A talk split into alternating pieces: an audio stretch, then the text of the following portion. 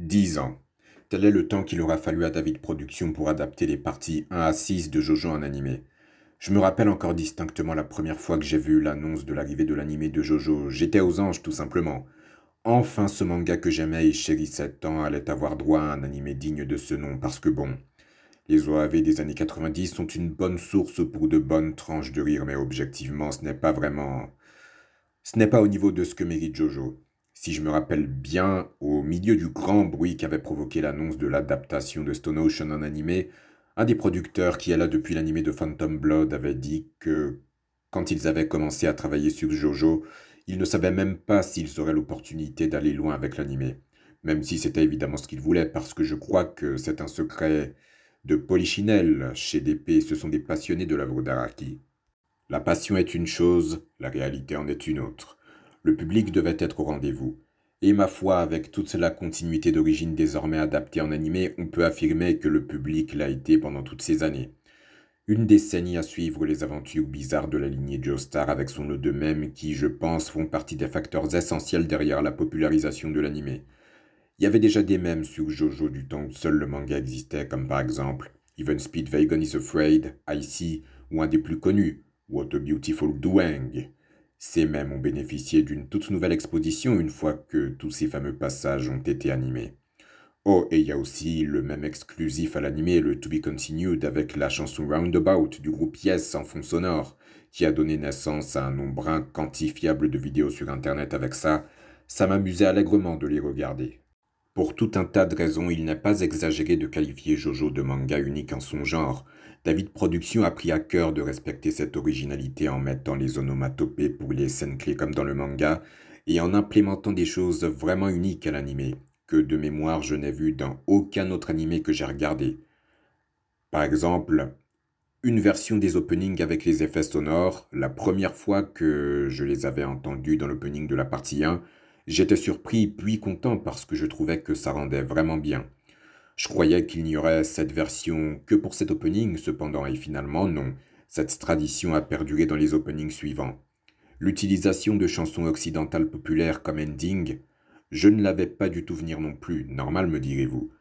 Mais Jojo étant finalement une lettre d'amour d'Araki à la culture occidentale, en fait, cela fait sens. La meilleure implémentation originale dans l'anime pour moi, c'est l'altération directe des openings par les antagonistes qui commence avec le deuxième opening de la partie 3. J'aimais beaucoup cet opening, donc je ne le skippais jamais. Au demeurant, je n'ai jamais skippé aucun opening de Jojo, y compris Chase. Et donc, quand Dio a suspendu l'opening avec The World, pendant quelques secondes, je comprenais pas ce qui se passait. Puis j'ai compris, ça n'est suivi une extase comme j'en avais jamais connu par rapport à un opening d'animé. Les openings de Jojo sont déjà géniaux, mais alors c'est... Avec cette implémentation, ils ont franchi un palier qui les sépare des openings d'animé. Après, je croyais que cette altération de l'opening était spécialement pour cet opening, jusqu'à ce que les parties suivantes démontrent que non. Ceci a contribué à faire que les openings de Jojo sont les openings d'animé pour lesquels j'étais impatient qu'il y en ait un nouveau. J'ai substantiellement parlé de l'animé, je pense qu'il est temps que je m'attaque au sujet principal. Maintenant que toute la timeline originale de Jojo existe en animé, je peux procéder à un classement des animés de la partie 1 à 6. Je tiens à prévenir que mon top n'est bien sûr pas une vérité générale, il ne s'agit que de mon ressenti, du niveau de plaisir que j'ai pris en les regardant.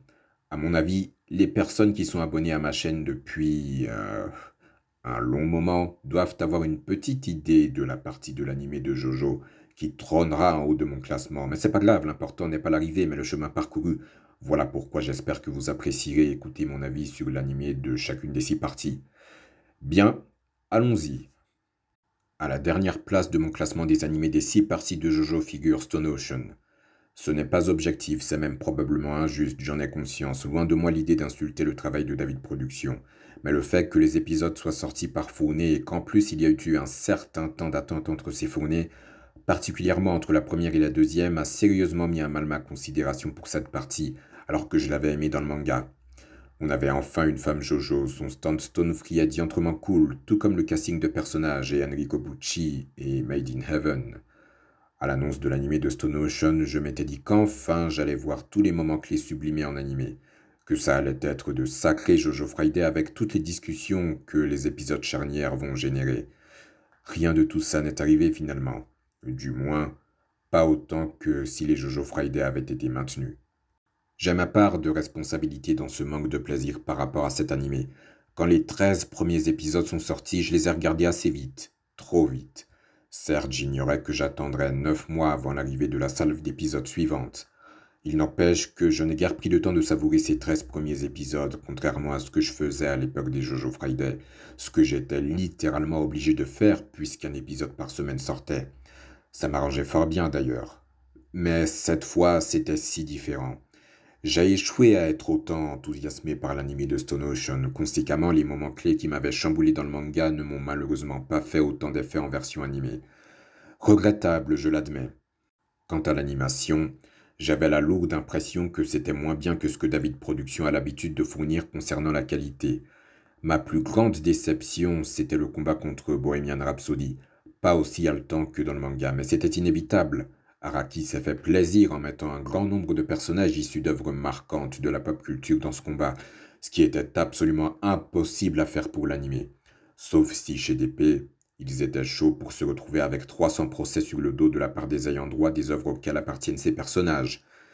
Quoique, il me semble avoir lu une fois que si c'est sous la forme d'une parodie, utiliser des personnages d'œuvres copyrightées est autorisé. Ça aurait pu être un bon moyen pour DP de contourner les problèmes. Ou alors je me fourvoie complètement. Enfin, passons. Bien sûr, les personnages issus de contes ont pu être inclus dans la version animée de l'affrontement avec Bohemian Rhapsody, parce que ces contes sont libres de droit, encore heureux, et puis ça permet de se servir sans retenue. Mais ça change pas le schmilblick, c'était une déception, néanmoins je ne blâme nullement David Productions. Ils ne pouvaient pas faire autrement, alors ils ont essayé de faire de leur mieux avec ce qu'ils pouvaient faire. Les moments où je ressentais une certaine forme d'enthousiasme, c'était quand Pucci apparaissait. Eh bien, lui, ça ne bouge pas, il est toujours débordant de classe, son doubleur a été très bien choisi, il fait de l'excellent travail comme tous les doubleurs et doubleuses de toutes les parties de l'animé, et la séquence de la naissance de Made in Heaven ne m'a pas laissé de marbre, bien que je pensais être plus secoué que ça tout de même. Au niveau de la musique, j'aime beaucoup le thème de Jolene et la musique qui est jouée pendant le redémarrage de l'univers. Je me rends compte que d'aucuns pourraient croire que j'ai détesté l'animé de Stone Ocean, mais que nenni. L'anime n'est pas mauvais. Une nouvelle fois, sa gestion inoptimale a eu des effets négatifs qu'il ne méritait point. Les deux openings et l'ending sont plutôt bien. Les openings punchy contrastent bien avec l'ending apaisant, notamment avec l'océan auquel un soin très particulier a été apporté. Et quand on comprend les paroles de la chanson qui sont un foreshadowing de la conclusion de Stone Ocean, ça fait indéniablement quelque chose. Cinquième de mon classement, Phantom Blood, la partie où tout commence. Cette partie ne compte que 9 épisodes, d'où la décision de David Productions de la regrouper avec la partie 2 pour que ces deux parties forment la saison 1 de l'animé de Jojo. L'animé de cette partie est correct, je n'ai pas grand chose à dire dessus. Oui, il fait bien le travail d'introduction à quelque chose de beaucoup plus vaste, qui impliquera la lignée Joestar sur plusieurs générations, avec une timeline qui commence en 1880 avec Jonathan Joestar et se termine en 2012 avec Jolene Cujo.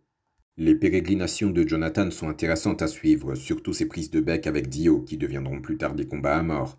Les moments clés sont bien adaptés en animé, le plus fameux moment avec Dio en premier lieu, qui est donc devenu un mème. Le doigt de Dio dans l'œil de Jonathan, Dio qui rejette son humanité, le Sunlight Yellow Overdrive de Jonathan, etc. Je vais pas tous les citer. Quant à la musique, de ce que je me rappelle, elle est bien, sans plus. Par contre, il y en a une qui ressort clairement d'après moi, c'est celle qui est jouée quand Jonathan exécute le Sunlight Yellow Overdrive justement. L'opening et l'ending sont très bons, je les aime équitablement. Les personnes qui n'ont pas lu le manga ont dû être choquées par la mort de Jonathan. Normal, dans ce genre de manga, le héros ne meurt jamais, ou alors il meurt mais il est ressuscité. Eh bien, pas de ça dans Jojo, perso principal ou pas, si tu meurs, c'est terminé. Je rappelle que Phantom Blood a été publié à la fin des années 80, Tuer le héros était un sacré move de la part d'Araki. Un move que l'on peut considérer comme risqué. Certes, sans doute avait-il prévu que les membres de la lignée Joestar se succéderaient dans le rôle du personnage principal, mais rien ne garantissait que le Joestar suivant serait bien reçu parce que les lecteurs et les lectrices s'étaient forcément attachés à Jonathan. Huit parties plus tard, j'estime qu'on est en mesure d'affirmer que ce move a magnifiquement payé.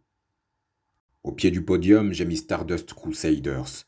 J'hésitais entre l'animé de cette partie et celui d'une autre partie qui du coup est à la troisième place parce que je trouve qu'elles sont de qualité plutôt égale, et j'ai fait mon choix car il le fallait. Bien des kilomètres sont parcourus dans cette partie, ce qui me plaisait pas mal quand je lisais le manga. En conséquence, j'en attendais beaucoup de la version animée. Résultat, c'était convaincant. Plusieurs passages d'anthologie du manga ont passé le test d'adaptation en animé avec succès, y compris le fameux beatdown de Star Platinum sur Stylidan. Et surtout, grande satisfaction pour les stands dont le design, les couleurs et les pouvoirs rendent diantrement bien. C'est avec Stardust Crusaders qu'ils sont introduits, et leur association à Jojo est devenue incassable, comme le diamant. Une rêve facile, j'en conviens, mais bon. Si je devais relever un défaut notable avec cette partie, c'est son rythme assez étendu, voire trop étendu. Stardust Crusaders, c'est 16 tomes. 16 tomes qui ont été adaptés en 48 épisodes. Les mangas des parties suivantes ont pratiquement le même nombre de tomes et on dirait que David Production a compris qu'il fallait optimiser le rythme de l'animé, d'où le fait que les animés de ces mêmes parties suivantes ont une dizaine d'épisodes de moins à leur compteur au total.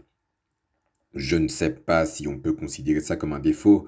Si ça ne tenait qu'à moi, oui. Mais la scène que je redoutais le plus, c'était le passage à tabac d'Iggy par Vanilla Ice. Ça, j'ai eu du mal à supporter. J'ai trouvé ça bien graphique.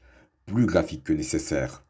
Parfois, je re-regarde des scènes clés de la partie 3 sur YouTube et j'évite soigneusement de tomber sur cette scène.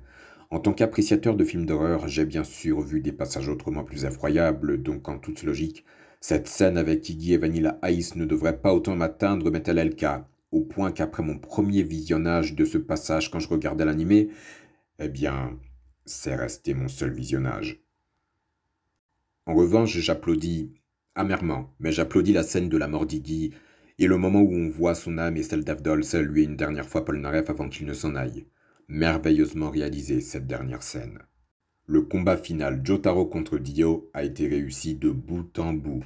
Bon, malheureusement, la fameuse planche du manga dans laquelle Jotaro et Dio s'approchent l'un de l'autre, qui est devenu l'un des mêmes les plus connus, n'a pas pu être adapté à l'identique, mais tout le combat compense, en particulier la séquence avec le tracteur.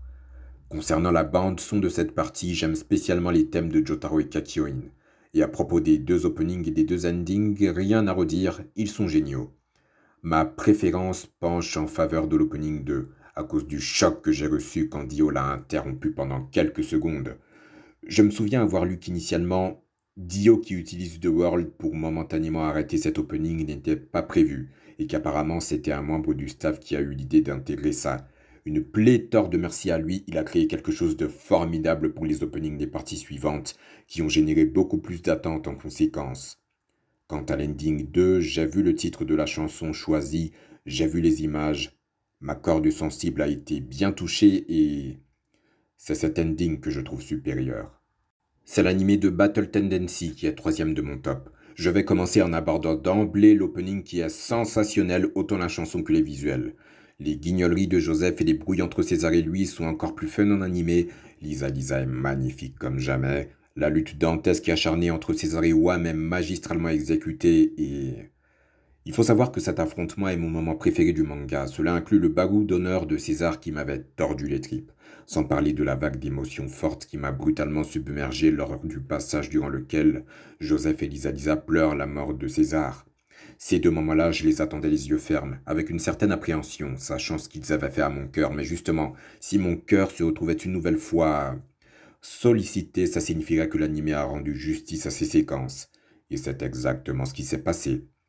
La musique utilisée quand Joseph et Lisa pleurent César, l'intervention du narrateur, David Production a plus qu'assuré. Ils ont élevé cette scène. Mes musiques coup de cœur de cette partie sont le thème des hommes du pilier et la musique jouée quand Cars évolue en forme de vie ultime. Cars. Parlons-en. Je le considère comme l'antagoniste le moins intéressant de Jojo du fait de sa motivation que je trouve plutôt simplette. C'est juste de l'ego trip sans profondeur, ce qui n'est pas nécessairement un mal, mais moi je ne raisonne pas avec ça. Je tiens quand même à souligner que la séquence de son évolution est assez bien gérée dans l'animé, avec encore une fois cette fameuse musique. Je n'avais pas du tout anticipé que ce serait l'électro, mais curieusement, la mayonnaise prend. Et c'est là qu'on se dit que ce style de musique dans un animé où le scénario prend place dans les années 1900 pour illustrer l'évolution d'un être âgé de plus de cent mille ans vers sa forme ultime, il n'y a que dans Jojo que ça passe. Passons au presque vainqueur de mon classement qui est Diamond is Unbreakable, dont tout le monde sait qu'il s'agit en réalité de la partie de manga Guanglai Kangyi.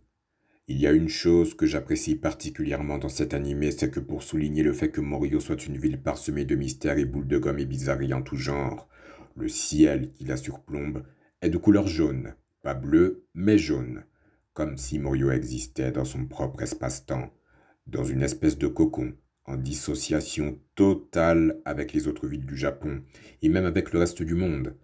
Comme exemple à peu près similaire, on pourrait citer la ville de Westview sous le contrôle de la sorcière rouge dans Vendavision. Avec cette partie, David Production a donc appris de son expérience avec Stardust Crusaders la bonne conséquence d'après moi est que le rythme des épisodes est optimisé. Certaines personnes disaient que parfois ça allait un peu trop vite, telle n'était pas mon impression. Comme pour les stands présents dans la partie 3, le sound design pour les stands de Diamond is Unbreakable est impeccable. Pratiquement chaque stand a son sound design distinctif. J'aime assez celui du pouvoir d'effacement de The Hand. La qualité d'animation est globalement correcte, même si forcément il y a des moments de moins bien. Mais évidemment, l'adaptation des moments clés a été pas mal gérée, comme Kira qui se présente de façon très détaillée à Shigechi, l'opposition fabuleuse d'un Koichi ensanglanté à Kira, et le fameux lynchage verbal de Jotaro sur Kira avant lynchage physique. En parlant de Kira, ceux et celles qui sont abonnés à ma chaîne depuis Mathusalem savent que j'aime énormément cet antagoniste. Pouvoir le voir en animé fut un régal absolu.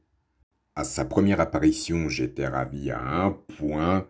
Je m'étais dit, enfin nous allons voir le banalement magistral Yoshikage Kira étaler sa maestria furtive pour se jouer admirablement de la team Joestar. Oh, et en sus de sa présentation dans les moindres détails à un Shigechi complètement désemparé, j'attendais aussi d'entendre sa réplique mythique à ce dernier. La phrase qui scellerait sa destinée. Killer Queen a déjà touché cette poignée de porte. Là aussi mes attentes ont été comblées, largement. Et n'oublions pas le fameux Hayato. Avec la tête de Kira en gros plan, à mon avis David Production avait pour objectif de nous faire peur avec cette frame, mais comme vous le savez, l'effet produit a engendré un même. Il n'en est pas moins horrible pour autant, je trouve que son penchant très malsain pour les mains des femmes est plus révulsant en animé qu'en manga. Pour cette partie, le thème de Josuke et celui de Kira, qui est devenu un mème, sont les musiques qui sortent du lot selon moi. DIU compte trois openings, à ce jour le plus grand nombre d'openings pour une partie de Jojo. J'ai eu beaucoup de mal à choisir quel était mon préféré entre Crazy Noisy Bizarre Town et Great Days. Chase n'était pas dans la course, vous l'aurez compris. Mon choix a fini par se porter sur Crazy Noisy Bizarre Town, ça s'est joué à pas grand chose cependant. D'ailleurs, la version EDM de cette chanson est plutôt cool. Concernant le seul ending de cette partie, premièrement, le choix de la chanson I Want You de Savage Garden est bon. Ensuite, pour moi, c'est l'ending de Jojo le plus intéressant visuellement. Ça m'amusait de voir les mises à jour progressives. Au début de l'anime, l'ending est assez vide, puis de nouveaux personnages sont ajoutés au fil des épisodes jusqu'à devenir bien remplis. Et pour l'opening Great Days, David Production l'a altéré aussi avec Kira et le bail Zadost de son stand de Killer Queen. C'est une réussite, cela permet de démontrer à quel point ce pouvoir est abusé. Et j'aurais peut-être dû le dire avant, mais rien que le pouvoir d'explosion silencieuse de Killer Queen est d'une horreur supérieure dans l'animé. Parce que nous, spectateurs et spectatrices, nous entendons et voyons ces explosions, mais elles sont bien sûr inaudibles et invisibles pour les personnages, ce qui explique le fait que quand Shigechi en est victime dans l'établissement scolaire, personne ne le remarque. Koichi mis à part, Kira représente une partie capitale derrière le plaisir que j'ai pris à suivre l'animé de la partie 4. Eh bien, nous voici à l'animé de la partie de Jojo qui m'a apporté le plus de plaisir parmi les six parties. Une partie qui est chère à mon cœur et que je voulais le plus voir adaptée en animé, adaptation qui m'a convaincu bien plus que je n'avais besoin d'être convaincu. Vent doré, Vento Aureo, Golden Wind, numéro 1, numéro uno, number one. Je pourrais parler de cette partie pendant un temps très substantiel, mais je vais essayer de me restreindre le plus possible, parce que je crois bien que cette vidéo commence à être un peu longue. Je n'avais pas prévu qu'elle soit aussi longue, mais je suis pas parvenu à être suffisamment concis. Enfin bon, là je vais essayer, en commençant par cesser de perdre du temps, en ne parlant pas immédiatement de ma profonde satisfaction par rapport au triomphe qu'est l'adaptation animée de la partie 5 de Jojo. Je me lance. Il me semble que les premières scènes qu'on voit dans le premier épisode ne sont pas dans le manga, et j'estime que c'est un ajout fabuleux parce que dans le manga, c'est Koichi qui apparaît le premier. Non pas que j'ai quelque chose contre ça, mais il me paraît tout de même important que Giorno soit le premier personnage à apparaître dans cette partie parce que il s'agit de sa partie. Après tout, ce n'est rien de moins que le Jojo doré. David Productions lui a donné la place qui lui revient de droit dans l'animé, et ils ont diantrement bien fait. Tout d'abord, toute la séquence sous Naples nous est présentée à travers ses bons et mauvais aspects, les plans, la beauté des images, la direction, c'est du travail d'orfèvre, sincèrement. Quant à l'apparition de Giorno, c'était un moment fort pour moi. Après des années à ne faire que l'imaginer, le voilà. En version animée, avec une tenue de couleur différente de celle du manga, certes. Au demeurant, j'ai pas saisi la nécessité de changer la couleur de ses vêtements, mais ça ne m'a pas dérangé plus que ça. Giorno Giovanna, le Jojo auquel je m'identifie le plus, était là, en chair et en os. Entre guillemets, parce que ça reste un animé, mais vous voyez ce que je veux dire, je pense. La première apparition de son stand Gold Experience est tout aussi réussie. Il est d'un doré étincelant, j'adore, je trouve que son design fait partie des meilleurs designs de stand avec celui de Soft and Wet. Et le sound design pour son pouvoir est évidemment de qualité. Voir le passé malheureux de Giorno en manga m'avait pas mal attristé l'anime n'a pas arrangé ça. En toute vérité, les flashbacks sur tout le gang m'ont touché, c'est juste que j'ai été plus sensible à celui sur Giorno, puis à ceux sur Buccialati et Naansia. David Production a été exemplaire sur l'adaptation en animé de leur passé à tous. Les combats acharnés qui ponctuent cette partie ont globalement bénéficié d'un bon traitement, ainsi que les moments de gloire du gang, et les moments de tragédie qui les frappent, notamment la rencontre fatidique de Buccellati avec King Crimson, dont le pouvoir est devenu plus compréhensible grâce à l'animé. Par ailleurs, son pouvoir d'effacer le temps est magnifiquement adapté. Avant la diffusion de l'animé, un mème sur le pouvoir de King Crimson faisait bien des ravages dans la JoJo-sphère. Ce mème s'appelle It Just Works, du fait de l'incompréhension générale quant au fonctionnement du pouvoir de ce stand. Personnellement, je voyais pas ce qu'il y avait de si difficile à comprendre, Diavolo l'a dit, King Crimson peut effacer quelques secondes dans le temps, ce qui fait que seul Diavolo peut voir les actions d'autrui dans ces secondes effacées. Mais pour ce même autrui, comme ces secondes ont disparu, il y a confusion, car ils ont bien effectué ces actions, mais ils en sont directement au résultat, le processus ayant été effacé. Avec la démonstration de ce pouvoir en animé, beaucoup ont réalisé que c'était pas compliqué en fait. Quoi qu'il en soit, King Crimson est plus terrifiant dans l'animé. Les affrontements que j'ai beaucoup aimé suivre dans l'animé sont Buccellati contre Prosciutto e Pesci, Mista contre Ghiaccio, Doppio contre Risotto et indéniablement Giorno contre Cioccolata. J'attendais le Muta Muta qui dure 7 pages. C'est ça que j'attendais le plus de voir dans l'animé. Et morbleu, David Production a tellement, tellement, tellement, tellement bien délivré. Je préfère empêcher mon cerveau d'imaginer à quel point le doubleur de Giorno a dû se casser la voix, mais lui aussi a admirablement délivré. Toujours sur Giorno, son thème est une merveille. Je ne peux que mettre l'accent sur les fameuses notes de piano qui ont embrasé Internet au point que même les personnes qui n'ont jamais lu ni regardé Jojo, ainsi que les personnes qui ne lisent pas de manga et ne regardent pas d'anime, ont déjà entendu ces notes de piano. Le thème de Giorno est devenu un mème dont la popularité a largement dépassé les frontières du manga et de l'anime. Franchement, c'est la preuve ultime que c'est le meilleur Jojo, pas vrai? L'autre musique que je valide dans cette partie, c'est le thème de Diavolo. Une petite pépite, elle transmet bien la terreur que représente cet antagoniste, surtout par le biais des chœurs C-H-O-E-U-R-S, ces chœurs obscurs qui annoncent un mauvais présage, un présage diabolique pour ainsi dire. Toutefois, tout aussi diabolique qu'il soit, il a fini par être évaporé par l'invulnérabilité sereine, éclatante et implacable de Gold Experience Requiem. C'était aussi la séquence que j'attendais pas mal et le résultat est impeccable. Dès qu'il apparaît, lévitant à côté de Giorno, on comprend instantanément que pour Diavolo, c'est terminé. Plus de retournement de situation possible.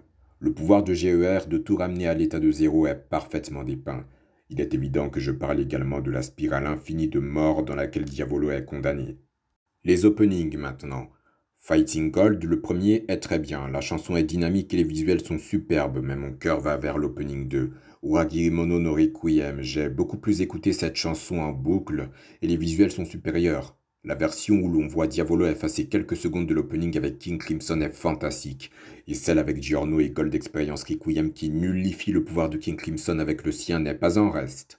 La chanson sélectionnée pour le premier ending a provoqué un certain désemparement.